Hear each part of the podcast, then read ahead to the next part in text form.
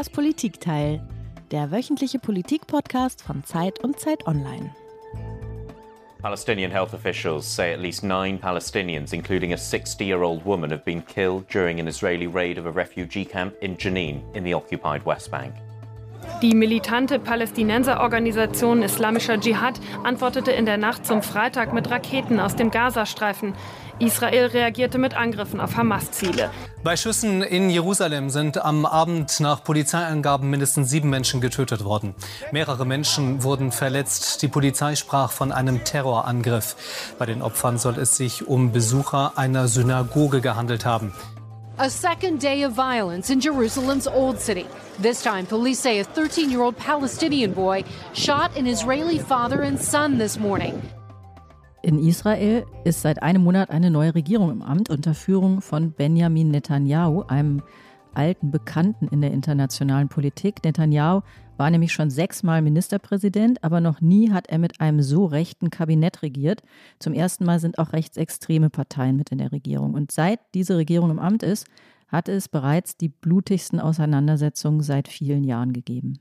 Neun Palästinenser, wir haben es eben gehört im Nachrichtenteppich, neun Palästinenser wurden am Donnerstag vergangener Woche bei einer israelischen Razzia im Westjordanland erschossen. Dann ermordete ein palästinensischer Schütze am Freitagabend vergangener Woche sieben Menschen vor einer Synagoge in Jerusalem.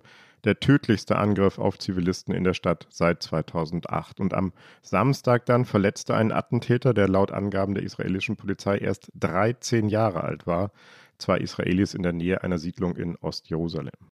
Gerät die Gewalt in Israel und in besetzten Gebieten außer Kontrolle?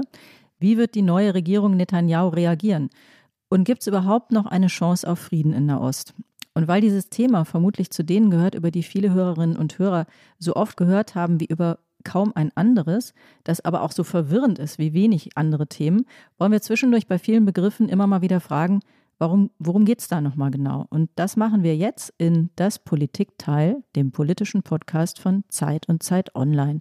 Mein Name ist Tina Hildebrand. Ich bin eine von zwei Leiterinnen der Politikredaktion bei der Zeit. Und mein Name ist Heinrich Wefing und ich bin der andere Leiter des Politikressorts in der Zeit. Ich sitze in Hamburg und zu Gast heute in das Politikteil ist ein Kollege, der schon häufiger hier war, den wir immer wieder gerne eingeladen haben. Bislang haben wir vor allen Dingen über Großbritannien mit ihm gesprochen, über das Königshaus und seine besondere Zuneigung zu Boris Johnson. Heute aber, heute aber wollen wir mit ihm über eine ganz andere Weltgegend reden, nämlich über Israel. Herzlich willkommen zurück in das Politikteil Jan Ross. Ja, ich freue mich auch sehr, hier zu sein. Hallo Jan. Jan war auch schon zu Indien bei uns, Heinrich. Also er ist wirklich äh, ein global schauender, reisender und sich bewegender Mensch. Jan, du hast uns wie alle Gäste ein Geräusch mitgebracht.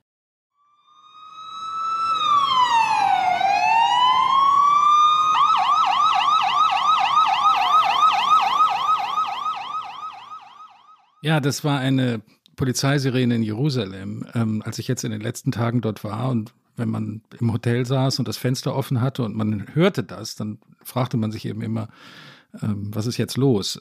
Als ich es zuletzt hörte, war dann zum Glück nichts los, aber es waren bemerkenswerte Tage. Ja, darüber wollen wir sprechen. Wir sind ganz froh, Sie sind gestern Abend, also am Mittwoch, gelandet. Am Donnerstag haben wir dieses Politikteil aufgenommen. Wir sind sehr gespannt auf Ihre Eindrücke. Aber vorweg einmal, wenn man Israel nicht so genau verfolgt und die Ereignisse dort, wie Sie das tun, dann kann man gelegentlich den Eindruck gewinnen, dass es eigentlich dort immer irgendwelche Attentate, Unruhe, Toten, Aufstände und äh, Gewalt gibt. Aber so ganz stimmt das ja nicht, wenn ich das richtig verstehe. Bis Anfang des vergangenen Jahres gab es eine relativ lange Phase, relativ, äh, gab es eine relativ lange Phase von Ruhe und Stabilität, jedenfalls relativer Ruhe und Stabilität. Stimmt das und was hat sich seither geändert? Ja, es ging in der Tat mit neuen Anschlägen, bei denen man zunächst gar nicht sagen konnte, ist das eine Serie, wie hängt das zusammen? Es ging im vergangenen Jahr los. Ich glaube, es ist wie immer bei diesen Dingen nicht so gleich zu sagen, woran das liegt. Zum Teil mag es damit zusammenhängen, dass in der palästinensischen Selbstverwaltung, wie wir das nennen, also die semi-autonom, das semi-autonome Regierung der Palästinensergebiete sich die Zeit des dortigen Palästinenserpräsidenten äh, Abbas äh, dem Ende zuneigt. Er ist ein alter und kranker Mann. Jeder weiß, dass irgendeine Art Wachwechsel oder Machtwechsel bevorsteht. Das löst Unruhe aus und äh, Gruppen wollen signalisieren, dass sie, dass sie stark sind, ähm, dass sie sich trauen, die Israelis anzugreifen. Es sind aber oft auch gar keine Gruppen. Es waren eigentlich in den letzten Monaten meistens Einzeltäter, die Anschläge verübt haben, bei denen es sehr schwer ist zu sagen, was sie eigentlich im Einzelnen motiviert hat. Und sicher ist auch ein Faktor, dass die islamistische Hamas-Miliz, die im Gazastreifen äh, eine Art Regierung bildet, äh, auch in anderen Palästinensergebieten Anhänger wirbt oder Anhänger motiviert zu Anschlägen. Das heißt, es gibt ein ganz kompliziertes, sich überlappendes und von außen gar nicht leicht zu durchdringendes System von Kräften, die auf der palästinensischen Seite miteinander rivalisieren und für die Gewalt oft eine Möglichkeit ist, äh, sich bemerkbar zu machen. Und äh, das, was du beschreibst, Jan, das hat auch Folgen auf der israelischen Seite. Israel bekommt eine neue Regierung mit einem alten Bekannten an der Spitze. Schon zum sechsten Mal übernimmt Likud-Politiker Netanyahu das Amt des Premierministers. Nichts konnte seine Rückkehr zur Macht verhindern. Nicht die Skandale, nicht die Prozesse, deretwegen er vor Gericht steht und nicht der Pakt mit dubiosen politischen Partnern. Wenige Minuten vor Fristablauf teilte Netanyahu mit, dass es ihm gelungen sei, eine neue Regierungskoalition zu bilden. Sie wird von Netanyahus rechtskonservativer Likud-Partei angeführt. Außerdem sind ultrarechte und streng religiöse Parteien in dem Bündnis vertreten. Jan, jetzt haben wir es nochmal gehört in einem Nachrichtenteppich. Das ist eine sehr rechte Regierung. Ich hatte das am Anfang auch schon gesagt. Erklär uns doch nochmal und drösel uns doch nochmal ein bisschen auf, was ist jetzt das Besondere an dieser Regierung? Wer sind diese Koalitionspartner? Also zunächst mal, ich kann jeden verstehen, den die israelische Politik verwirrt. Einmal ist sie sehr zersplittert und zum anderen ist es so, das ist so ein bisschen wie in Frankreich. Da werden ständig neue Parteien gegründet und dann verschwinden sie wieder oder sie heißen plötzlich irgendwie anders. Also es ist eine, eine unübersichtliche politische Landschaft. Trotzdem kann man eigentlich ganz gut erklären, woraus diese Netanyahu-Regierung besteht. Das sind im Wesentlichen drei Elemente. Das eine ist die Likud-Partei. Das ist Netanyahus eigene Partei. Das ist die traditionelle Rechts- oder Mitte-Rechtspartei Israels. Die ist auch in diesen internationalen Zusammenhängen dann der Partner unserer Unionsparteien immer gewesen. Eine seriöse rechte politische Kraft. Das zweite Element in dieser Regierung sind die im eigentlichen Sinne religiösen Parteien, die Parteien der ultraorthodoxen Juden, von denen es wiederum mehrere gibt, die aber die Gemeinsamkeit haben, dass sie im Wesentlichen die sehr eng beschriebenen Interessen ihrer Anhängerschaft vertreten. Da geht es um solche Dinge wie Subventionen für das religiöse Schulwesen, Respekt für den Schabbat, also für die Feiertagsruhe von Freitagabend bis äh, Samstagabend, solche sehr klar definierten Interessen und Herzensanliegen strikt religiöser Juden. Und die dritte Gruppe in der Regierung, das ist eigentlich das neue, dynamische und auch problematische Element. Die dritte Gruppe in der Regierung sind religiöse Nationalisten oder religiöse Zionisten, von denen es auch verschiedene Schattierungen gibt, aber diejenigen, die wir in der Regierung treffen jetzt, sind ausgesprochene rechte bis rechtsextremistische Hardliner, die in der Vergangenheit durch teilweise rassistische Äußerungen gegenüber Arabern, nicht, gegen, nicht nur gegenüber Palästinensern, sondern auch gegenüber israelischen arabischen Staatsbürgern aufgefallen sind und die jetzt in dieser Stärke jedenfalls und einige von ihnen überhaupt zum ersten Mal in einer Regierung vertreten sind. Und diese Gruppe ist diejenige, über die man sich mit Grund am meisten Sorgen macht. Warum? Weil das Leute sind, bei denen sich das Religiöse und das Nationalistische in einer explosiven Weise verbindet, weil das Leute sind, die den arabischen Bürgern Israels zum Teil ihre Rechte als gleiche Bürger, äh, ich will nicht sagen verweigern, weil die das natürlich offen nicht tun dürfen, aber denen man anmerkt, dass sie Araber im Grunde genommen für keine vollgültigen Bürger Israels halten und die auch in der Vergangenheit ähm, teilweise äh, Gewalt verteidigt haben. Äh, die haben also einen offenen Rand in ihrer Geschichte hin zu ähm, zu terroristischen Anschlägen äh, gehabt. Ähm, ob die lernfähig sind, ob die in irgendeiner Form Veränderungsprozesse durchmachen, wie man sie ja manchmal bei europäischen Rechtsparteien, denken wir an die italienische Premierministerin Meloni oder so, beobachten kann, das ist noch überhaupt nicht gewiss. Die sind eine nach wie vor weitgehend äh, unbekannte Größe und zutiefst beunruhigend. Ja, lass uns einmal über den Mann sprechen, der ja diese Koalition anführt, der der Regierungschef ist, Netanyahu. Die FAZ schreibt, in der Praxis aber zeigt sich, dass Netanyahu zwar die Regierung führt, dass aber seine radikalen Koalitionspartner die Tagesordnung bestimmen. Stimmt das? Es ist ein bisschen zu früh, um das abschließend zu sagen. Was man auf jeden Fall sagen kann, ist, dass Netanyahus bisheriges Regierungsprinzip, er war ja zweimal und einmal sehr, sehr lange Zeit Premierminister, nicht mehr funktioniert. Er hat bisher eigentlich immer so regiert, dass er Leute sowohl auf der rechten als auch auf der linken in seinen Kabinetten hatte. Er konnte balancieren und er war sehr viel vorsichtiger, als Beobachter oft glauben. Er hat gerne hart geredet, aber er hat eigentlich nie etwas etwas Hasardhaftes gemacht. Er ist immer sehr stolz darauf gewesen, dass in seinen Regierungszeiten es weniger Opfer unter Soldaten und auch unter Zivilisten gegeben hat als unter allen anderen Premiers. Er ist eigentlich ein vorsichtiger Politiker. Und man sieht, dass das jetzt nicht mehr oder nicht mehr im vollen Maße äh, funktioniert. Es gab ein sehr schönes Beispiel dafür, relativ zu Anfang dieser neuen Regierung. Da ist ähm, der hauptsächliche Hardliner, Itamar Ben-Gvir, Minister für nationale Sicherheit, wie, er, äh, wie seine Amtsbezeichnung jetzt lautet, hat einen Besuch auf dem Tempelberg gemacht. Wir können noch darüber sprechen, warum Besuche auf dem Tempelberg für israelische Politiker so besonders sensibel sind. Es ist jedenfalls etwas, was potenzielle Entzündungsgefahr immer äh, bedeutet. Und das hat dazu geführt, dass Netanyahu eine Reise in die Vereinigten Arabischen Emirate, die er gerne gemacht hätte, und die ein zentraler Teil seiner politischen Agenda ist, die Aussöhnung mit diesen moderaten äh, arabischen Staaten wie den Emiraten, dass er die nicht machen konnte, ähm, weil sein Koalitionspartner ihn gewissermaßen in den Augen der arabischen Welt unmöglich gemacht hat, jedenfalls kurzzeitig toxisch gemacht hat, mit diesem provozierenden Besuch äh, auf dem Tempelberg. Da sieht man schon, wie das Netanyahu einschränkt in seiner Bewegungsfreiheit und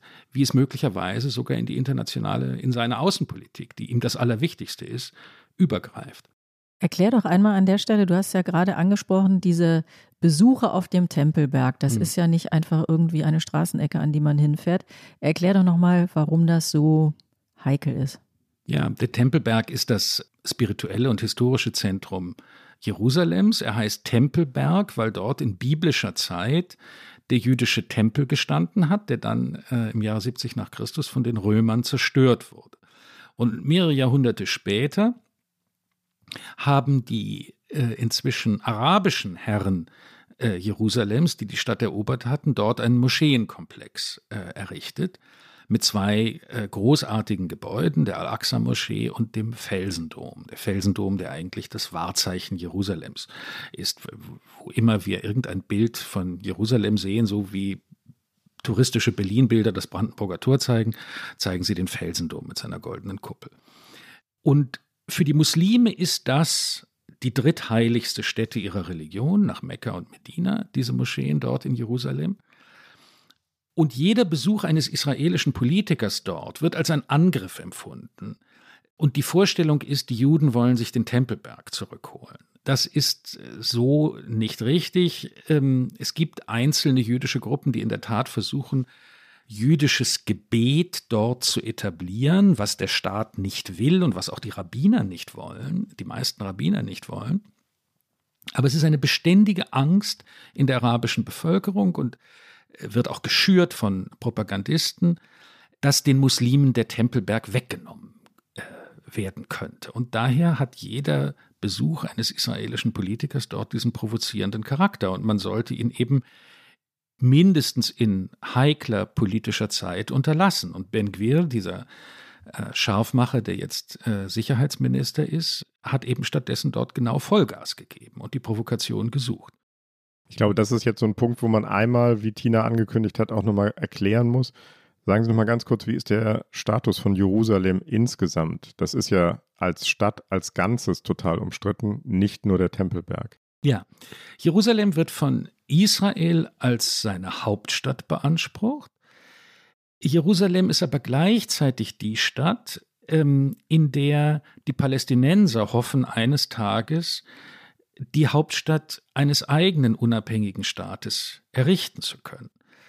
Und die internationale Gemeinschaft stellt sich mehrheitlich auf den Standpunkt, dass der Status von Jerusalem ungeklärt ist, dass Israel zumindest im östlichen Teil, den es erst äh, im Sechstagekrieg von 1967 eingenommen hat, keine Souveränität besitzt und dass endgültige Friedensverhandlungen zwischen den Palästinensern und den Israelis den Status von Jerusalem klären werden. In den äh, fast schon idyllisch wirkenden Zeiten, in den 90er Jahren, als man schon geglaubt hat, einer Friedenslösung im Nahen Osten nahe zu sein äh, und, und vor allem Präsident Clinton seine Vermittlungsbemühungen gestartet und auch fast bis zum Ziel geführt hat, da war die Frage, was wird aus Jerusalem, äh, immer eine der schwierigsten und diejenige, die man sich bis zum Schluss aufgehoben hat. Clinton, der sich unfassbar in die Details dieser Probleme hineingewühlt hat, hat dann zum Beispiel für den Tempelberg am Schluss so eine Idee gehabt, dass man die Souveränität so aufteilen könnte, dass die äh, Palästinenser gewissermaßen die Oberfläche bekommen, wo die Moscheen sind und äh, die Israelis würden sozusagen die Souveränität für den, für den Untergrund, für, die, für, für das, was im Boden ist, bekommen, denn da hat ihr Tempel gestanden. Mhm. Das sind natürlich alles äh, absolut ähm, fantasievolle und zum Teil bizarre Sachen, an denen man aber erkennen kann, wie vertrackt diese Dinge sind. Das ist eine total wichtige politische Frage, aber es spielt auch unmittelbar in die Auseinandersetzung jetzt rein. Ähm, diese Anschläge, über die wir am Anfang gesprochen haben, äh, der auch von Ihnen erwähnte Ben Gwir, der sagt, ähm, jetzt müssen wir erst recht als Reaktion darauf noch mehr palästinensische Häuser in Ostjerusalem enteignen und abreißen. Also das spielt auch unmittelbar in die aktuelle Auseinandersetzung hinein und diese Abrissaktionen, die es schon immer wieder gegeben hat, die wiederum schüren dann Hass und ähm, Rachegefühle bei den Palästinensern und viele der Terroristen äh, werden dadurch motiviert, zu Gewalt zu greifen. Also das spielt auch unmittelbar in die Aktualität hinein. Richtig? Ja, Benquer hat einen Teil seiner Karriere damit gemacht, ähm, dass er äh, in Ostjerusalem jüdischen Grunderwerb oder Rückübereignungen früherer jüdischer Grundstücke an die Familien, denen sie mal gehört haben. Inzwischen wohnen aber in diesen Häusern Arabern, lauter konfliktträchtige Sachen.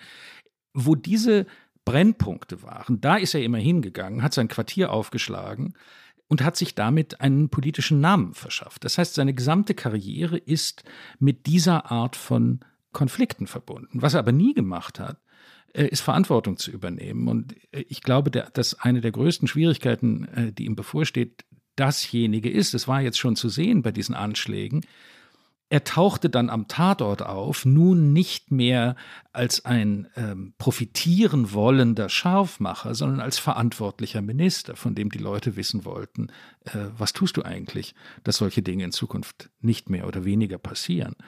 Ähm, und ich sehe bisher überhaupt nicht, äh, dass da was kommt.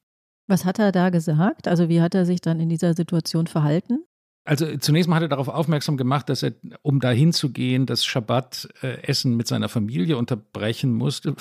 ich meine, das ist ähm, natürlich, das, das zeigt sozusagen, wie, wie, wie wenig er sieht, was eigentlich jetzt seine Rolle ist. Da in Israel unterbrechen bei solchen Anlässen Hunderte von Menschen ständig alles, was sie tun. Das ist das Wesen der Menschen, die dort im Security Establishment arbeiten.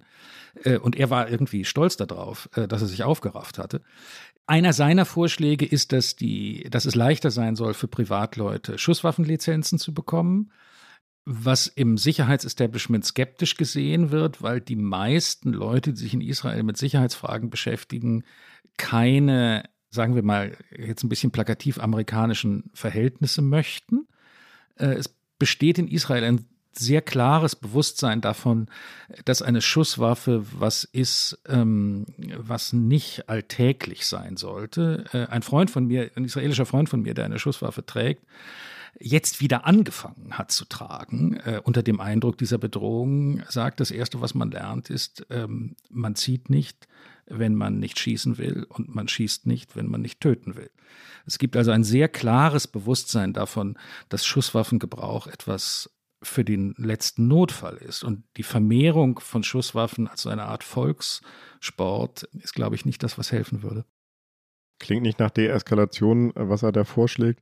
Gehen wir noch mal einen Schritt weiter. In dem Koalitionsvertrag dieser neuen Regierung äh, Netanyahu steht in der Präambel, wenn ich es richtig verstanden habe, dass einzig Israel äh, Anspruch hat auf alle Gebiete, die es jetzt besetzt hält. Und das sind die Gebiete, auf die die Palästinenser ihre Hoffnungen richten, wenn sie einen eigenen Staat errichten wollen. Und wir reden dann vor allen Dingen über den Gazastreifen und das Westjordanland. Eine solche Präambel mit einem solchen Anspruch hat es noch nie gegeben, oder? Nein, ich wüsste nicht, dass das jemals Teil eines Koalitionsvertrags gewesen ist. Man muss, was diese Gebiete, diese besetzten Gebiete angeht, glaube ich, zwei Dinge auseinanderhalten. Das eine ist, es gibt eine ziemlich große Zahl von Israelis, die der Meinung sind, dass das, was wir das Westjordanland nennen, kein besetztes, sondern ein umstrittenes Gebiet ist, wie das ausgedrückt wird. Also auch der frühere Premierminister Naftali Bennett zum Beispiel, der eine ganz andere Koalition, äh, einer ganz anderen Koalition vorgesessen hat als Netanyahu, auch mit linken Politikern, mit arabischen Politikern, hat darauf bestanden, dass diese Gebiete, die er auch nicht Westbank, sondern Judäa und Samaria nennen würde, also dass das alte, dass das altes jüdisches Kernland ist. Und in der Tat, das sind die Gebiete, in denen sich äh, die Bibel abgespielt hat. Das ist überhaupt nicht zu bestreiten, dass dieses historisch jüdisches Land ist. Und daraus leiten viele einen Anspruch auf diese Gebiete in einem historischen, juristischen, moralischen Sinne ab. Das ist aber nicht ganz dasselbe, wie dafür zu sein, diese Gebiete tatsächlich zu annektieren. Und Netanyahu zum Beispiel hat dort bisher äh, immer eine Grenze gezogen. Und man muss sehen, wie sich das in Zukunft entwickeln wird. Netanyahu hat davon abgesehen, in allen seinen bisherigen Regierungen, auch als er mit Donald Trump in den USA einen extrem geneigten und freundlichen internationalen Partner hatte. Netanyahu hat immer davon abgesehen, diese Gebiete im Westjordanland formell Israel zuzuschlagen. Insofern hat er immer einen anderen Status dort akzeptiert als etwa den Status von Ostjerusalem. Ostjerusalem haben die Israelis tatsächlich annektiert. Das wird von der internationalen Gemeinschaft mehrheitlich nicht anerkannt, aber von israelischer Seite aus ist es als staatsrechtlicher Vorgang gemacht worden. Sowas hat er bisher im Westjordanland nicht gemacht und ich sehe auch nicht, dass dieser Koalitionsvertrag, den Sie ansprechen, wirklich schon ein Schritt in diese Richtung wäre. Ich deute das als mehr symbolisch und ich glaube, dass insbesondere die Amerikaner alles tun werden, um dafür zu sorgen, dass es eine solche formelle Annexion des Westjordanlands nicht geben wird. Jan, bei dir klang vorhin schon äh, etwas durch, was äh, unter dem Begriff Zwei-Staaten-Lösung lange ein, eine Vorstellung war, äh, dass darin eine Lösung liegen könnte für diesen Konflikt, nämlich im Grunde die Idee, zwei Staaten leben einander in einer irgendwie sortierten äh, Form, in der all diese Fragen halbwegs geregelt sind, die Palästinenser in einem Staat, die Israelis in dem anderen. Verschiedentlich war zu hören in den vergangenen Jahren und immer lauter, dass diese Lösung im Grunde tot ist. Der New York Times-Kolumnist Thomas Friedman hat geschrieben, die Zwei-Staaten-Lösung sei noch nicht tot, aber sie liege immer mehr im Krankenhaus, im Hospiz und nur eine Wunderheilung könne sie noch retten. Siehst du das so ähnlich? Ja, jetzt nimmst du mir etwas vorweg, was ich in meine Flop 5 äh, tun wollte. Da bleiben also jetzt nur Flop 4 übrig. Ähm, denn ich wollte sagen, dass diese Rede, die man im Augenblick immer hört, immer wieder zunehmend hört, die Zwei-Staaten-Lösung ist tot. Ich halte das für eine gefährliche und irrige ähm, Phrase. Die ist nicht vollkommen grundlos. Der negative Teil daran stimmt gewissermaßen. Niemand sieht im Augenblick, wie man zu einer friedlichen Koexistenz eines israelischen, jüdischen und eines palästinensischen, arabischen Staates auf dem Gebiet des Heiligen Landes, um das mal so zu nennen, kommen kann. Das ist richtig. Das heißt nur überhaupt nicht, dass irgendetwas anderes besser funktionieren würde. Und viele Leute, die jetzt davon reden, dass die Zwei-Staaten-Lösung tot ist, verbinden damit die Vorstellung, dass man letztlich auch irgendwie in einem Staat dort zusammenleben könnte. Insbesondere viele Palästinenser vertreten zunehmend diese Meinung. Viele Palästinenser sagen heute, naja, wenn ihr uns keinen eigenen Staat geben wollt, dann macht uns doch alle, auch uns in den besetzten Gebieten, zu Bürgern Israels mit gleichen Rechten zu Staatsbürgern und dann leben wir eben Israelis und Palästinenser in einem binationalen Staat zusammen. Und das halte ich für eine komplette Illusion. Ich glaube, dass die Gewaltgeschichte der letzten Jahrzehnte, ich glaube auch, dass die einmalige und exklusive Leistung der Israelis im Bau ihres eigenen Staates den sie nicht mit einer gewissermaßen dazugekommenen Bevölkerung werden teilen wollen. Ich glaube, dass das alles einen gemeinsamen Staat ausschließt. Und daher bin ich sehr vorsichtig mit diesem Satz, die Zwei-Staaten-Lösung ist tot, weil ich glaube, dass ob es nun zwei Staaten sind oder wie immer man das organisiert, ich glaube, dass eine Trennung der Nationen, eine Trennung der Bevölkerung und letztlich eben auch eine Trennung der Territorien das Einzige ist, was eine befriedende Wirkung haben kann. Aber genau das ist ja auch das Hauptproblem, wir haben es noch gar nicht angesprochen, in dem besetzten Westjordanland. Es ist ja nicht so, dass da einfach, es wird um Land gestritten, sondern die Israelis bauen da eine Siedlung nach der anderen teils auf legalem Wege, teils auf illegalem Wege. Und aus palästinensischer Sicht würden die sagen, alles ist illegal, was da an Siedlungen gebaut wird. Also es findet genau das Gegenteil von dem statt, was Sie gerade als mögliche Lösung äh, beschrieben haben, nämlich eine sozusagen Entflechtung von Land und Bevölkerung. Die Israelis bauen da immer mehr Siedlungen und nehmen sich immer mehr Land, das die Palästinenser für ihres halten und machen damit eine Lösung natürlich auf Dauer auch immer, immer schwieriger. Oder? Ja, das ist ohne Zweifel so, dass die Entflechtung viel schwieriger ist, als, sagen wir mal, man sie sich vor 20 oder 30 Jahren äh, vorgestellt hätte.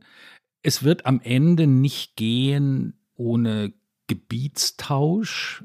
Es ist ganz klar, dass einige der größeren Siedlungsblöcke am Ende bei Israel verbleiben werden. Dass man aber auch Siedlungen aufgeben kann, hat sich gezeigt, als die Israelis aus Gaza abgezogen sind. Nicht? Also die, die Palästinensergebiete bestehen ja aus zwei Teilen. Da ist einmal dieses Westjordanland, das an Jordanien angrenzt, und dann ist der kleine sogenannte Gazastreifen am Mittelmeer an der Grenze zu Ägypten, der auch, äh, in dem es auch äh, israelische Siedlungen gegeben hat die dann unter dem rechten Premierminister Sharon abgebaut wurden. Und es gab eine es gab einen heftigen Widerstand dagegen. Und es gab Leute, die gesagt haben, das werden wir uns nicht gefallen lassen. Es wird einen Bürgerkrieg geben. Es hat keinen Bürgerkrieg gegeben, weil der politische Wille und Sharons Glaubwürdigkeit als Mann der Rechten, äh, so ein bisschen wie eben der alte Militär de Gaulle aus Algerien abziehen konnte, so konnte er den Abzug der Siedler aus Gaza durchsetzen. Das ist kein komplettes Modell. Im Westjordanland ist das alles viel komplizierter und es gibt viel mehr Siedlungen. Es gibt auch einen berechtigten israelischen Zweifel daran, ob wirklich die Grenzen von 1967 diejenigen sind, mit denen Israel komplett leben kann. Das sind schließlich die Grenzen gewesen, die einen arabischen Angriff sehr leicht gemacht haben. Also es gibt alle möglichen Komplikationen auf diesem Weg, aber es ist nicht gänzlich unvorstellbar, dass man Siedlungen auch wieder abbaut. Und ich stimme aber völlig zu, dass das heute viel, viel schwieriger aussieht als äh, etwa vor 20 Jahren. Der Kollege von der New York Times, Thomas L. Friedman, den Tina zitiert hat, der eben gesagt hat, Zwei-Staaten-Lösung liegt im Wachkoma oder so ähnlich, der hat auch noch auf einen anderen Punkt verwiesen. Es geht ja nicht nur um die Entwicklung im Westjordanland, sondern sie haben das nebenbei schon kurz erwähnt. Das muss man vielleicht aber nochmal deutlicher sagen. Es gibt auch in Israel viele israelische Staatsbürger, die arabischer Herkunft sind. Ja. Und auch die haben, kann man nicht verallgemeinern, aber manche von denen haben eine geteilte Loyalität und sympathisieren mit der Sache der Palästinenser. Und es gibt eine, einen klaren demografischen Trend, dass der Bevölkerungsanteil der arabischen Israelis wahrscheinlich eher wachsen wird. Das heißt, das Westjordanland wird durch die Besetzung immer ein bisschen jüdischer. Israel selbst, der jüdische Staat, wird immer ein bisschen arabischer. Das macht es nochmal komplizierter, da so eine Entflechtungslösung anzustreben. Ja, das ist übrigens der Punkt, bei dem ich mir, was die neue Regierung angeht, fast die meisten Sorgen mache. Die, es ist ja im Zusammenhang mit der neuen Regierung, wir werden darüber ja wahrscheinlich auch noch ein bisschen sprechen. Im Augenblick ist der Fokus sehr stark gerichtet auf deren sogenannte Justizreformen, mit denen sie sich letztlich das oberste Gericht untertan machen und es als politischen Faktor ausschalten wollten. Aber es gibt noch einen zweiten extrem beunruhigenden Punkt. Und das ist, ich habe das erwähnt, als ich am Anfang diese, diese, diese religiösen Zionisten ein bisschen vorgestellt habe, das ist deren Verhältnis in der Tat zu den arabischen Staatsbürgern Israels. Es ist so, dass etwa 20 Prozent der israelischen Staatsbürger arabischer Herkunft sind und, und die meisten von ihnen sind muslimischen Glaubens, noch ein paar Christen darunter. Und die Frage, wie die wahrgenommen werden von der Mehrheit der israelischen, von der jüdischen Mehrheit der israelischen Bevölkerung und ob die als Bürger mit gleichen Rechten und gleichem Anspruch auf Würde behandelt werden, ist von ungeheurer Bedeutung für das Selbstverständnis Israels, für seine internationale Stellung, aber auch für die Frage des Verhältnisses zu den Palästinensern. Denn diese Bevölkerungen, die besetzten Palästinenser und die israelischen Araber, die kriegen ja ungeheuer viel voneinander mit und nehmen das Land, mit dem sie es zu tun haben, jeweils im Spiegel der Frage wahr, wie wird diese andere Gruppe behandelt. Dieses wird einer der wichtigsten Tests sein, ob der teilweise üble Rassismus, der gegenüber israelischen Arabern auf der Rechten in den letzten Jahren zum Ausbruch gekommen ist, ob der gezähmt und überwunden werden kann. Das, glaube ich, wird für die Zukunft des Landes ähnlich wichtig sein wie diese Justizreformen, über die im Augenblick so viel gestritten wird. Ja, und wir haben das am äh, Anfang gesagt, du kommst ja gerade aus Jerusalem mhm. und warst da und hast da auch mit vielen äh, Menschen gesprochen. Unter anderem hast du drei junge Frauen getroffen in einem Café, Palästinenserinnen. Und ich fand mit am interessantesten eine Stelle in dem Text, den du auch für die Zeit geschrieben hast, äh, wie die erzählen, dass sie also absolut unversöhnlich auf Israel schauen und ganz klar sagen, das ist unser Feind. Und zugleich sagen sie aber, ja, das Leben da ist natürlich viel besser. Da hat man zum Beispiel als Frau viel mehr Rechte. Wie passt das zusammen und ist das typisch? Also das hat mich auch erstmal vollkommen umgehauen und verblüfft, äh, weil die wirklich so militant anti-israelisch in dieses Gespräch reinging. Also als ich sagte, ich bin hier zu Besuch in Israel, war der erste Satz von denen, das ist hier nicht Israel, ist Palästina. Äh, also Ostjerusalem ist das, was wir als unsere Hauptstadt haben wollen. Und dann kam eben das, was du erwähnst, mit dem ja so Leben, doch lieber hier. Und ich kann im Nachhinein einfach nur sagen, dass in einem menschlichen Kopf eben doch sehr verschiedene äh, Ideen Platz haben, die wollen zugleich ein selbstbestimmtes privates und berufliches Leben haben, das natürlich in einer weitgehend, sagen wir mal, westlich funktionierenden Gesellschaft wie der israelischen für eine Frau unendlich viel leichter zu haben ist als in einer traditionellen äh, arabischen Gesellschaft. Trotzdem heißt das nicht, dass ihnen diese dieses Thema der nationalen Selbstbestimmung äh, unwichtig wäre. Und das ist ein wichtiger Punkt, weil es einem auch zeigt, es gibt manchmal diese Hoffnung, dass man solche Situationen wie so eine Besatzungskonstellation äh, durch Modernisierung den Leuten schmackhaft machen kann. Ich kenne das auch so ein bisschen. Ich bin fünf Jahre Korrespondent in Indien gewesen, aus Kaschmir. Viele ähm, die Kaschmiris wollen in ihrer Mehrheit nicht zu Indien gehören. Die indische Regierung denkt sich dann immer so Sachen aus, aber wenn wir das jetzt wirtschaftlich entwickeln und da bringen wir viel Tourismus hin und dann werden die sehen, dass die bei uns viel besser leben, Kaschmir ist mehrheitlich muslimisch, dass die bei uns viel besser leben als etwa in einem muslimischen Land wie Pakistan. Und dann werden sie bei uns bleiben wollen. Aber so funktioniert es eben nicht. Und das sah man eben bei diesen drei Frauen auch. Sie, sie wollen diese Fortschritte und diese Progressivität und die Entwicklung, die ein Land wie Israel ihnen bietet. Aber es ändert nichts daran, dass sie keine Fremdherrschaft wollen. Das sind einfach Dinge, die, im, wie ich sage, im Kopf zusammen äh, existieren. Wie typisch das ist, schwer zu sagen. Es wird, äh, das waren natürlich Frauen, die dem, dem israelischen Leben in Jerusalem ganz unmittelbar äh, ausgesetzt haben. Die haben auch israelische Freundinnen, äh, die oder Kolleginnen zumindest in der Firma, in der sie arbeiten, sagten auch, dass sie mit einigen gut auskommen. Mir ist es aber schon öfter begegnet. Ich erinnere mich an ein Gespräch, das ich mal hatte mit äh, Mansour Abbas. Das ist der Chef einer israelischen arabischen Partei, an der letzten Regierung beteiligt war ein Islamist. Und der sagte mir sogar, nicht ganz direkt, aber es war, es war die Botschaft, die daraus zu hören war, na, selbst als islamistischer Politiker kann ich mich eigentlich in Israel besser entfalten, als in so einem Land wie Ägypten, wo dann Präsident Sisi sagt, na, also das ist aber nicht unsere Vorstellung von Islam. Und wo die Muslimbrüder, die gewissermaßen diesen politischen Islam repräsentieren, in den Knast geworfen werden hier in Israel kann ich als islamistischer arabischer Politiker innerhalb gewisser Grenzen mein Ding machen. Und das war schon eine ganz erstaunliche Aussage. Also es gibt, das ist übrigens auch ein bisschen eine meiner Hoffnungen, wenn wir hier nach Hoffnungen fragen, es gibt ein Bewusstsein dafür bei vielen Arabern, dass es Spielräume in Israel gibt, dass man Dinge dort lernen kann in einer pluralistischen Gesellschaft und in einer im Großen und Ganzen gut funktionierenden demokratischen Policy, von denen man lernen, die man übernehmen und mit denen man auch die eigenen arabischen Verhältnisse äh, fortentwickeln kann. Das war das Positive, was ich aus diesem Widerspruch, den ihr ansprecht, äh, mitgenommen habe.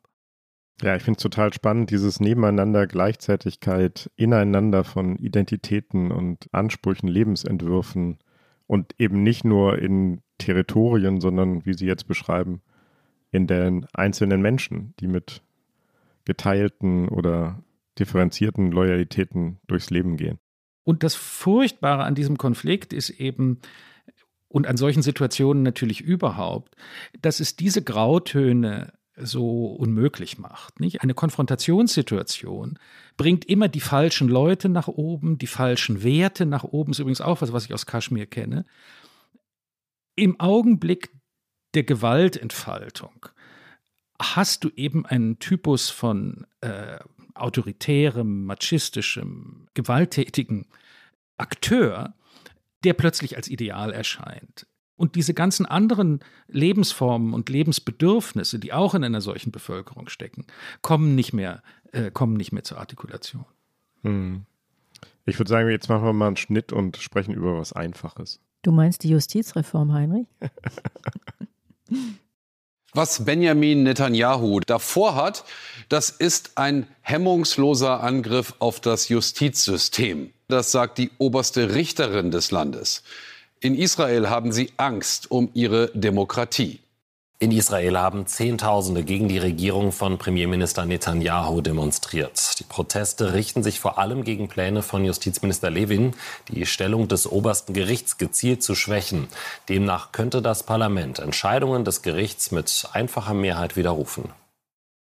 Jan, Sie haben es schon angesprochen. Ähm, jetzt haben wir es nochmal gehört. Die neue Koalition von Netanyahu plant ein Gesetz, das die Macht des obersten ger israelischen Gerichts, des Supreme Court, der so eine Mischung ist aus Bundesverfassungsgericht mhm. und Bundesgerichtshof bei uns, massiv beschneiden würde. Was hat es damit auf sich? Ja, das ist ein Gesetzespaket, das verschiedene Elemente hat. Das eine ist das, was wir auch in dem Nachrichtenteppich äh, schon gehört haben, die Möglichkeit für das Parlament, Entscheidungen des obersten Gerichts zu kippen, auch solche Entscheidungen, mit denen Gesetze für verfassungswidrig erklärt worden sind. Also das, das Parlament wird gewissermaßen zu einer Oberinstanz über der obersten juristischen Instanz auf diese Weise. Das Zweite ist, ähm, sind Veränderungen, die die Berufung der Richter betreffen die Rolle der Politiker im Richterwahl, was bei uns ein Richterwahlausschuss wäre, soll gestärkt werden auf Kosten der Berufsjuristen in diesem Gremium. Und das dritte Element hat zu tun mit einem äh, Typus von Beamten, den wir so exakt bei uns nicht kennen.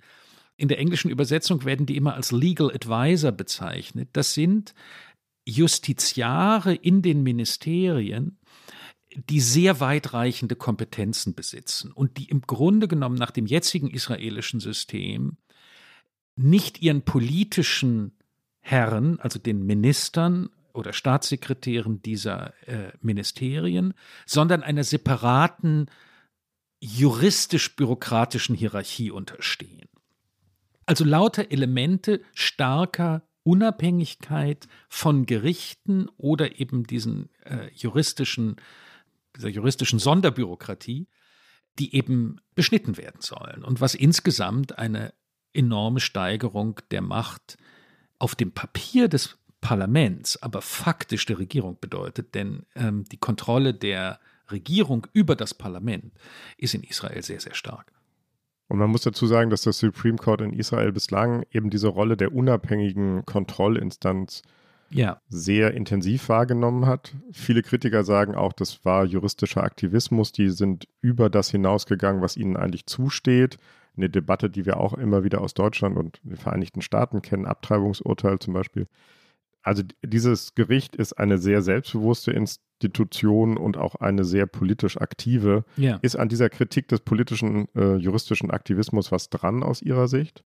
Das ist nicht völlig grundlos. Es ist schon so, dass das, wenn man sich Entscheidungen des israelischen obersten Gerichts anschaut, dann sind die schon recht schöpferisch in den Prinzipien, auf die sie sich berufen. Also zum Beispiel viele politische Maßnahmen werden verworfen, nach dem Maßstab, sie seien unreasonable, wie dann die englische Übersetzung lautet, also sozusagen offenkundig sinnwidrig oder so etwas. Das ist, das ist natürlich eine, das steht in keinem Gesetz, dieses, äh, dieses Kriterium. Das hängt natürlich auch damit zusammen, oder nicht natürlich, es hängt damit zusammen, dass Israel keine geschriebene Verfassung besitzt. Das heißt, die Rolle des obersten Gerichts als ein Gegengewicht zur Politik hängt damit zusammen, dass ansonsten Parlamentsmehrheit und Regierung in Israel sehr stark sind. Es gibt keine geschriebene Verfassung. Es gibt keine zweite Parlamentskammer. Es gibt kein Oberhaus oder einen Bundesrat oder einen Senat, sondern die Knesset sitzt in einer Kammer und ist in dieser Rolle praktisch allmächtig. Und um das auszubalancieren, hat das oberste Gericht seit etwa 20 Jahren sich selbst eine Kontrollrolle erfunden die geht möglicherweise in manchen Punkten zu weit. Ich glaube, dass es ein, dass ein Konsens zu finden wäre über äh, Reformen äh, des Justizsystems in Israel, aber ganz gewiss nicht so, wie die neue Regierung das macht, indem sie einer minimalen Parlamentsmehrheit, 61 von 120 Mitgliedern der Knesset, die Möglichkeit einräumen will, Gerichtsbeschlüsse umzuwerfen, während umgekehrt das Recht des Gerichts, Normenkontrolle durchzuführen und Gesetze verfassungsmäßig zu prüfen, nur mit einer gigantischen Mehrheit von 80 Prozent der Richter soll ausgeführt werden können. Und das ist einfach eine Unbalanciertheit, die im Grunde genommen die richterliche, die, die letztlich die verfassungsrechtliche Kontrolle der Gesetzgebung und des Regierungshandelns aushebelt. Wir haben ja gehört, dass es dagegen erhebliche Proteste gibt. Was ist denn deine Prognose? Wird das trotzdem so bestehen bleiben oder ähm, muss das revidiert werden? Kann das revidiert werden? Also bisher macht die Regierung keinerlei Anzeichen, dass sie zurückweichen will. Sie stellt sich auf den Standpunkt, dass sie das den Wählern ganz klar gesagt hat, das stimmt auch, und dass sie mit diesem Programm gewählt worden ist und eine für israelische Verhältnisse satte Mehrheit bekommen hat, dass also eine vollkommene demokratische Legitimation für diese Reformen besteht. Es ist trotzdem nicht in Stein gehauen, dass das so ganz kommen wird. Der eine Faktor, den man berücksichtigen muss, ist, ist Netanyahu. Netanyahu ist normalerweise nicht der Mann, Dinge aufs Äußerste kommen zu lassen. Ich habe am Anfang erwähnt, dass er eigentlich eher eine Geschichte als vorsichtiger Politiker hat. Das Zweite ist, es war sehr interessant zu sehen, in den vergangenen Tagen war der amerikanische Außenminister Blinken in ähm, Jerusalem zu Besuch. Blinken hat sich sehr wenig zu Fragen wie der Politik gegenüber den Palästinensern geäußert. Da werden die Amerikaner den Israelis relativ äh, freie Hand lassen. Aber er hat für den Besuch bei einem befreundeten Land ganz ungewöhnlich nachhaltig auf Themen wie die Werte, die uns verbinden, müssen bewahrt werden. Es ist wichtig, Demokratie und Rechtsstaat zu schützen. Wir freuen uns, dass Israel eine so lebendige Zivilgesellschaft hat, womit er nur die Demonstrierenden gegen Netanyahu gemeint haben konnte. Er hat sehr ausführlich auf diesen Themen herumgeritten, muss man fast sagen. Das heißt, das Signal der amerikanischen Regierung ist, es ist uns nicht gleichgültig, was ihr hier im Innern macht. Nun gibt es Politiker in dieser Koalition, ich habe diese extremen Rechten angesprochen, denen vollkommen egal ist, was die Amerikaner denken. Aber Netanyahu ist das überhaupt nicht egal. Denn die Dinge, die ihm wirklich wichtig sind, die Außenpolitik, der Umgang mit Iran, seine Verständigung mit den arabischen Staaten wie den Emiraten. Er hofft, dass er eine, äh, einen politischen Ausgleich mit Saudi-Arabien hinbekommt. Diese Dinge kann er allesamt nur mit amerikanischer Unterstützung verfolgen. Also da ist das letzte Wort noch nicht ganz gesprochen.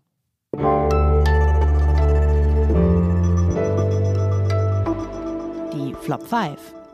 Jan, du hast schon die äh, sagenumwobene Rubrik, die Flop 5, genannt. Wir müssen hier einmal äh, der, der Transparenz Genüge sagen, dass du das für lästigen, wie hast du gesagt, lästigen Nonsens hältst. Ich habe es einen lästigen Nonsens genannt, ich gebe es zu. Genau.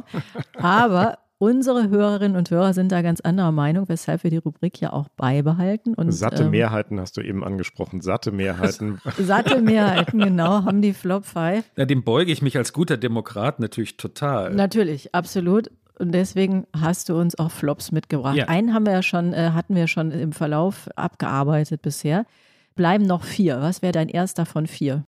Mein erster Flop ist die Vorstellung, Israel ist hoffnungslos gespalten und polarisiert. Viele stellen sich Israel im Augenblick so vor wie die USA. Also sozusagen, da gibt es zwei Lager, die stehen einander bis an die Zähne bewaffnet gegenüber. Beide so ungefähr 50 Prozent. Jetzt sind die einen an der Macht und werden alles durchdrücken, dann kommen die anderen, werden vielleicht das genau das Gegenteil durchdrücken. Das ist nicht völlig falsch, was den Grad der Leidenschaften angeht, die im Augenblick mobilisiert sind.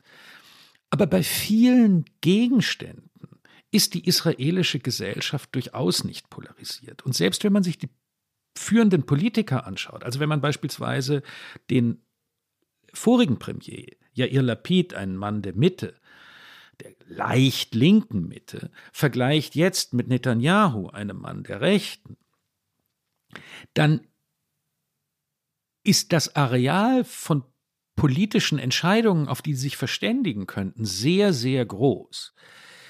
Die israelische Politik ist dadurch so polarisiert, dass in den letzten Jahren die Figur Netanyahu so polarisierend geworden ist. Dank der Korruptionsprozesse, in die er verstrickt ist, dank der Tatsache, dass die Hälfte des Landes wie an einen Messias an ihn glaubt und die andere Hälfte ihn absolut nicht mehr sehen will und in die Wüste schicken will. Aber wenn man sich die Politik anschaut, wenn man sich fragt, für wie groß halten wir die Bedrohung aus dem Iran und was wollen wir dazu tun, wie glauben wir, dass das Management dieser im Augenblick nicht richtig lösbaren Palästinenserkrise am besten zu machen ist. Aber auch sozioökonomische Fragen. Wie viel Staat und wie viel Markt wollen wir? Wie soll sich das mit dem israelischen Wirtschaftssystem, Startup Nation, weiterentwickeln? Dann stellt man fest, dass die Unterschiede gar nicht so groß sind. Also im Grunde genommen ist das eine eigentlich recht mittige Gesellschaft und eine recht mittige Politik, die durch die Polarisierung, die um die Figur Netanyahu herum entstanden ist, aus der Bahn geschmissen ist.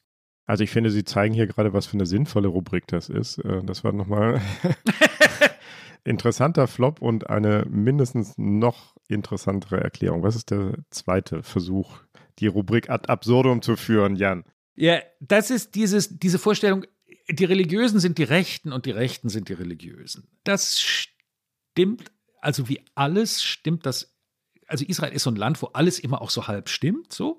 Aber ganz stimmt's eben nicht, wenn man jetzt was durchgesickert ist nach diesen Anschlägen. Also es ist, in Israel immer so, dann kommt das sogenannte Sicherheitskabinett zusammen. Das sind die allerwichtigsten Minister, die meistens auch Portfolios haben, äh, die mit innerer Sicherheit zusammenhängen, zum Teil aber auch einfach nur besonders wichtige Koalitionspolitiker sind.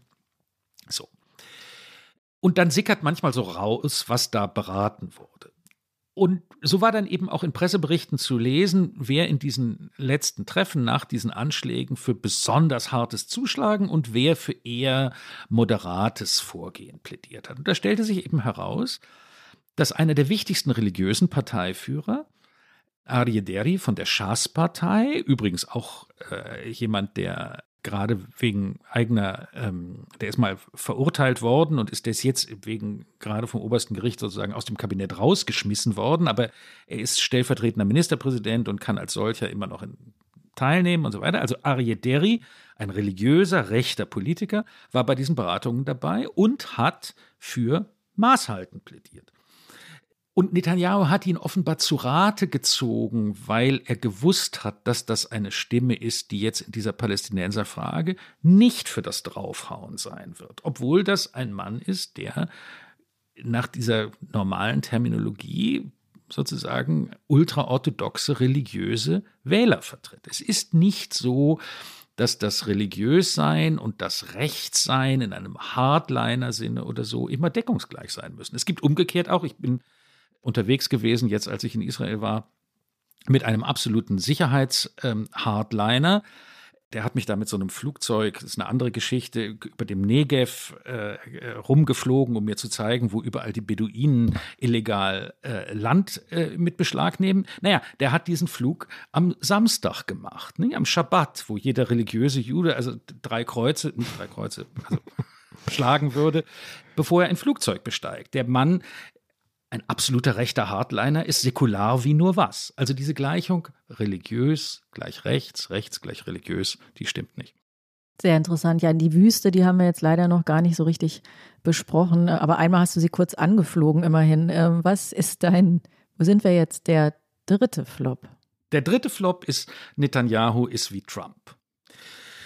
Das ist auch so eine Vorstellung, seit es Trump gibt, wird jeder für Trump gehalten. Ich habe ja in einer anderen Inkarnation immer viel darunter gelitten, dass Boris Johnson für so eine Art Trump gehalten wird, der es nicht ist.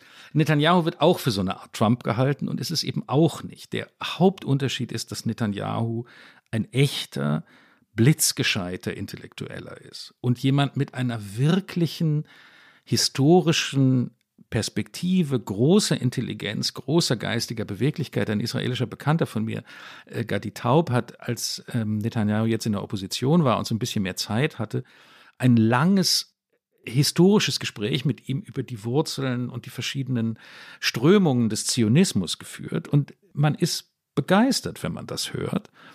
Und manchmal fragt man sich, ob der Welt mehr gedient wäre, wenn er ein brillanter Professor geworden wäre. So, jetzt der vierte Flop und Ihr letzter Versuch, die Rubrik zu zerschießen. Ja, das ist diese Rede von der Spirale der Gewalt.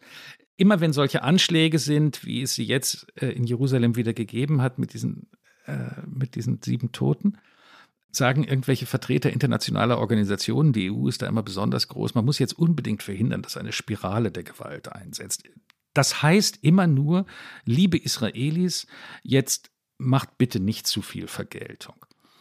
Das ist auch so halb wahr, weil mit dem Zurückschlagen am Ende die Probleme nicht gelöst werden, das weiß jeder.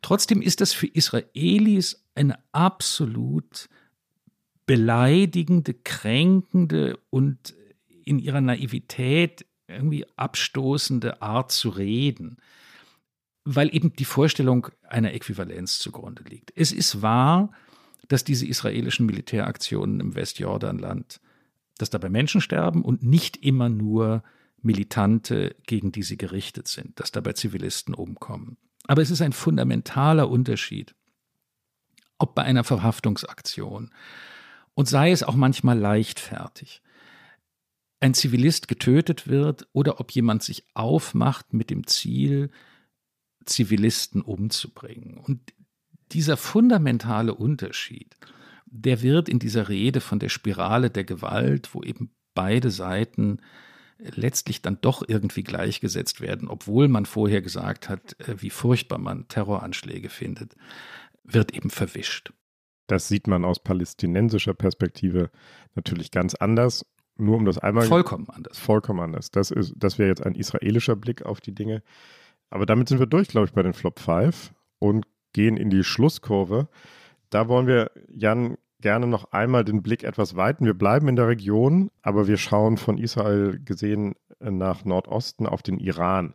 In den letzten Wochen haben wir viel über die Proteste der Menschen dort gegen das Regime gesprochen, gegen ein brutales Unterdrückungsregime. Auch in das Politikteil haben wir, glaube ich, zwei Sendungen dazu gemacht. Aber ungeachtet dieser massiven Demonstrationen, dieser versuchten Revolution, treibt das Regime dort auch sein Atomprogramm voran. Sie haben es eben beiläufig schon erwähnt. Und das Regime in Teheran ist mittlerweile vermutlich näher an der Schwelle zum Bau einer Atombombe als jemals zuvor. Ein Iran mit Atomwaffen wäre vor allem eine massive Bedrohung für Israel. Jedenfalls sehen das viele in Israel so. Und immer wieder wurde darüber spekuliert, dass Israel den Iran angreifen würde, bevor das Regime in Teheran nuklear aufrüstet. Für wie wahrscheinlich halten Sie einen solchen Angriff? Also die Israelis haben jedenfalls das Gefühl, dass das, dass die, der historische, nein, der politische Kontext, die, die, die Landschaft, in der eine solche Militäraktion gegen Iran stattfinden müsste, für sie sehr viel günstiger ist als früher. Sie haben zuletzt die letzte amerikanische äh, Administration, mit der sie zu tun hatten bei diesem Thema hauptsächlich, war nicht so sehr Trump, sondern Obama. Und da hatten sie das Gefühl, als ob sie wie in einer Gegenstromanlage operieren, was Iran angeht. Dass, dass Obama eigentlich mit Iran Entspannung will und die Israelis dabei nur stören.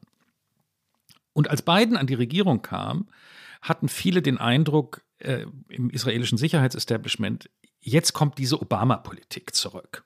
Jetzt werden wir wieder, wenn wir vor Iran warnen oder wenn wir sogar sagen, wir müssen uns alle Optionen offen halten. Jetzt werden wir von den Amerikanern wieder behandelt werden wie die verrückten Kriegstreiber. Und das ist eben nicht der Fall. Man hat das Gefühl, dass die beiden Regierung den Iran nicht so sehr viel anders sieht als die Israelis. Der Rahmen hat sich insofern für die israelische Politik verändert. Sie machen ja auch, es findet ja auch konkret einiges statt. Es hat ja vor einigen Tagen diesen Angriff auf eine iranische Militäranlage gegeben, wo dann die Spekulation war, ähm, das seien die Israelis gewesen. Ich habe daraufhin einen israelischen Bekannten, der in dieser Welt sich bewegt, angerufen und der hat mir gesagt, lieber Jan, als erstes, wir sind es nicht gewesen, sondern es sind die Norweger und Luxemburger gewesen. Aber ich kann dir ziemlich genau sagen, was die Norweger und Luxemburger sich gedacht haben. Also, es sind die Israelis gewesen. Was er mir sagte war, wir machen solche Sachen jetzt, weil, und das kommt wieder auf diesen Punkt der veränderten internationalen Lage zurück, weil die westlichen Länder, seit die Iraner in der Ukraine als Unterstützer Russlands auftreten, es ganz gerne sehen, wenn wir was kaputt machen, was vielleicht Drohnen produzieren könnte nämlich Drohnen, die dann den Russen zur Verfügung gestellt werden, äh, um, die, äh, um in der Ukraine zu kämpfen. Das heißt, die, äh, auch dort hat man das Gefühl, dass es eine größere Bereitschaft im Westen gibt, die israelische Haltung gegenüber dem Iran, die eben den Iran als schwere Gefahr sieht, zu teilen. Ich glaube nicht oder ich habe keine, keine Hinweise darauf, dass irgendetwas Großes unmittelbar bevorsteht. Aber die israelische Sicht ist, die Welt versteht besser als vorher, was für eine fundamentale Bedrohung der Iran ist und dass die bisherigen Versuche mit ihm umzugehen, wie durch dieses Atomabkommen, das die Europäer und äh, außer Trump eben auch die Amerikaner lange Zeit verfolgt haben, dass die zu nichts führen werden und man sich eher auf mehr Konfrontation einstellen muss als auf weniger. Wenn du so erzählst, Jan, dann denke ich eigentlich, du bist unser Israel-Korrespondent. Man hat das Gefühl, du, du lebst da, weil du so lebendig und ähm, wahnsinnig fundiert darüber erzählst. Aber das ist ja gar nicht so. Du lebst nämlich eigentlich in Deutschland. Was macht denn die deutsche Regierung eigentlich äh, in all diesen Fragen? Es gab ja mal Zeiten, da wurden Roadmaps entworfen von Joschka Fischer. Der hatte den Nahostkonflikt zu seinem Thema gemacht und hatte, glaube ich, den großen Ehrgeiz, da viel zu bewirken. Wie reagiert die deutsche Regierung nach deinem Eindruck auf all das, was du beschreibst? Ich meine jetzt insbesondere auch unter dem äh, Aspekt also der neuen Regierung. Iran. Iran. Also sozusagen, ja, also wir waren ja auch Deutschland hat ja auch eine Rolle gespielt bei dem Versuch, das Atomprogramm einzuhegen. Wir haben eine besondere Verpflichtung gegenüber hm. Israel. Wir sagen immer, deutsch, ähm, israelische Sicherheit ist deutsche Staatsräson. Ja, so wie ich es verstehe, ist es schon für die Deutschen besonders schwierig, weil du hast das Motiv besondere Verpflichtung gegenüber Israel angesprochen. Das ist ja auch ernst gemeint. Gleichzeitig ist es natürlich so, dass Deutschland unter allen westlichen Ländern immer zu denen gehört hat, die in Sachen Iran besonders auf Entspannung gedrängt haben. Das heißt, es gibt eigentlich kein Feld, auf dem die deutsche und die israelische Politik so weit auseinander liegen wie diese Iran-Problematik, wo Israel immer die absolute Falkenposition vertreten hat und die Deutschen immer der Meinung waren, dass man, also anders zum Beispiel jetzt nicht nur als die Amerikaner, sondern auch viel stärker als die Franzosen oder die Briten, der Meinung war, dass man mit den Iranern Verständigung suchen muss. Ich glaube, dass sich das jetzt ein bisschen ändert, dass auch die deutsche Diplomatie eigentlich die Hoffnungen auf einen Ausgleich mit dem Iran dabei ist zu begraben. Ich habe den Eindruck, dass die Brüsseler EU Diplomatie eigentlich der letzte Rest oder der, der, sagen die, das letzte gallische Dorf ist, das im Westen noch äh, eigentlich an diesen Ausgleichsbemühungen festhalten will, dass auch die Deutschen das inzwischen für ziemlich hoffnungslos halten. Trotzdem wird Deutschland natürlich nicht irgendwie vorn dabei sein, äh, wenn es um eine militärische äh, Konfrontation mit, ähm, mit Iran geht. Auch die anderen Europäer nicht. Dass, wenn da was passiert, ist das, ist das eine israelische Sache mit amerikanischer operativer oder auch nur äh, diplomatischer Absicherung und, und Unterstützung. Heinrich, wir haben uns ja vorgenommen, immer den Gästen am Ende etwas Hoffnungsvolles abzunötigen. Äh, Jan hat ja schon zwischendurch, äh, freiwillig hat er uns ja schon hoffnungsvolle Perspektiven geliefert. Was meinst du, sollen wir ihn damit rauslassen? Oder muss da noch mehr kommen? Nee, wir haben ihn in die Flop 5 gezwungen, jetzt müssen wir ihn auch in die Hoffnung zwingen. ich muss auch sagen, ich bin jetzt gar nicht ich bin nicht deprimiert. Also das ist natürlich alles ein, eine. Das ist auch ihr Naturell. Sie sind nicht so leicht zu deprimieren. Ja, das ist ein bisschen äh, nicht, nicht so leicht zu deprimieren. Äh, übrigens sehr nett, Tina, was du sagtest über das Gefühl, dass ich mich da irgendwie so gut auskenne. Es ist ein bisschen auch eine komische Sache, weil man wird in dieser Weltgegend sehr schnell in wahnsinnig detaillierte Betrachtungen hineingezogen und erwirbt sich auch auch Kenntnisse, die aber in, auf keinem anderen Feld irgendwie anwendbar sind. Also das ist eine, das ist sozusagen, du weißt dann hinterher alles über Zone A, B und C in den Palästinensergebieten und wie die geteilte Souveränität und was Clinton dazu gesagt hat und so weiter und so weiter. Es ist ein extremes Sonderwissen, das aber eigentlich anderswo wohl nicht anwendbar ist und auch in der Region ja selbst nicht zum Frieden geführt hat, wie man sagen muss. Also Klammer zu. Insofern sozusagen, dieses Expertentum ist so von, von, von, mittlerer, von mittlerer Qualität, glaube ich. Aber zum Optimismus. Das bezieht sich ein bisschen auf diese Frage, ist die Demokratie in Israel in Gefahr? Ich verstehe diese Sorgen. Ich halte auch diese Justizreform für wirklich hochproblematisch, nicht nur hochproblematisch, sondern echt gaunerhaft. Ich habe allerdings fünf Jahre lang als Korrespondent in einem Land gelebt, in dem ich erlebt habe, wie es ist, wenn eine nationalistische Bewegung eine Demokratie wirklich erfolgreich unterminiert. Und das war Indien. Und ich kann nur sagen, davon, wie sich Israel heute anfühlt, das ist von einer solchen Situation weit entfernt.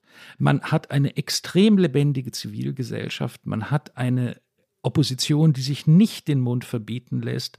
Man hat diese, diese selbstbewusste, manchmal etwas hochmütige Justiz.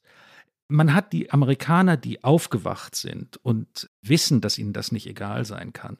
Mein Grundgefühl ist nicht, dass dies wirklich den Bach runtergeht und das nächste Ungarn ist. Aber Heinrich hat es erwähnt, ich bin naturellmäßig optimistisch und insofern äh, kann ich mich irren, aber heute, 2. Februar, äh, 9 Uhr irgendwas, ist das mein Eindruck. Also das ist für unsere Verhältnisse im Politikteil geradezu ein Ausbruch, eine Explosion von Euphorie und Optimismus. äh, und deswegen freuen wir uns sehr. Äh, es war wieder gut, dass Sie dabei sind. Das war es wieder, das Politikteil, der politische Podcast von Zeit und Zeit Online. Wenn Sie uns schreiben wollen, liebe Hörerinnen und Hörer, mit Anregungen, äh, mit Vorschlägen anderer Gäste, die wir einladen sollen, dann schreiben Sie uns gerne und ähm, die Mailadresse kennen Sie wahrscheinlich schon. Sie lautet daspolitikteil.zeit.de. Ja, und wir sagen Danke unseren Hörerinnen und Hörern, die das ja schon eifrig machen und uns wirklich wahnsinnig viel in letzter Zeit geschrieben haben, tolle Vorschläge gemacht haben. Wir danken aber natürlich auch den Pool Artists unserer fantastischen Produktionsfirma. Wir danken unseren Kollegen bei Zeit Online, die uns unterstützen. Wir danken Carlotta Wald, die uns besonders geholfen hat, wieder bei der Recherche und bei den Tönen. Und natürlich danken wir dir, lieber Jan, dass du hier so ein äh, kolossal optimistischer, gut informierter, hoffnungsgebender Gast warst. Na, es hat wie immer mit euch auch sehr viel Spaß gemacht. Danke Ihnen, Jan. Und nächste Woche wirst du mir untreu, Tina. Da nimmst du, glaube ich, mit Peter auf, wenn ich das richtig sehe. Ich werde es dir verzeihen und bin schon gespannt, was ihr dann sagt. Und die äh, Zwischenzeit, äh, bis dieser Podcast rauskommt mit Peter und Tina, den kann man sich vertreiben mit ganz, ganz vielen anderen Podcasts aus der unendlichen weiten Welt der Zeitpodcasts. Und das war's. Danke. Tschüss. Tschüss. Tschüss.